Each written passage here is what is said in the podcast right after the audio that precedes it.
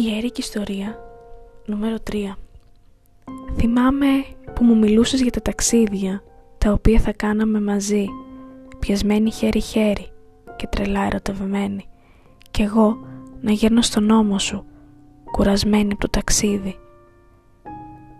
Όλες οι υποσχέσεις που μου έδωσες με εκείνο το γλυκό χαμόγελό σου που πάντα μου άρεσε να σχηματίζεται στα χείλη σου πάντα με εγωίτευε.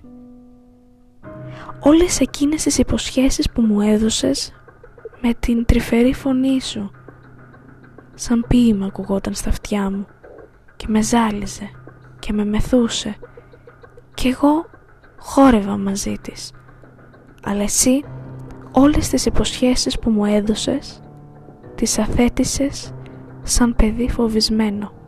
Έτρεξες να κρυφτείς και να γλιτώσεις να μην βλέπεις πια αυτόν τον κόσμο να βρεις μια σκοτεινή σπηλιά να κρύψεις το θεριό που είχες μέσα σου εκείνο που ξαφνικά θέργευε και εμφανιζόταν και κανείς δεν μπορούσε να το σταματήσει. Τα μυστικά που σου ψιθύριζε γλυκά και αυτά δεν τα σεβάστηκες. Τα πρόδωσες με τον χειρότερο τρόπο τα μαχαίρωσες, τα σακάταψες. Τα όνειρα μαζί σου τα έδεσες με βρώμικες και άθλιες γάζες. Τα έπνιξες, θανατώνοντας κάθε ελπίδα.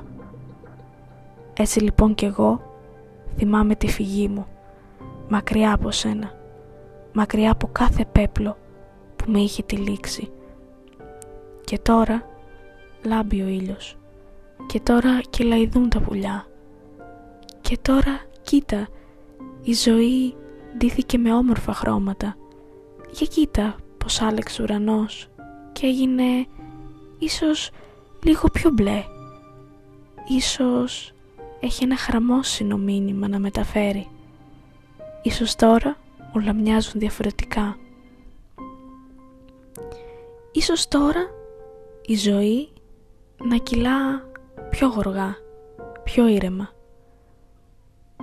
Σαν τραγουδάκι παιδικό που το τραγουδούν τα παιδιά και εφραίνεται η ψυχή.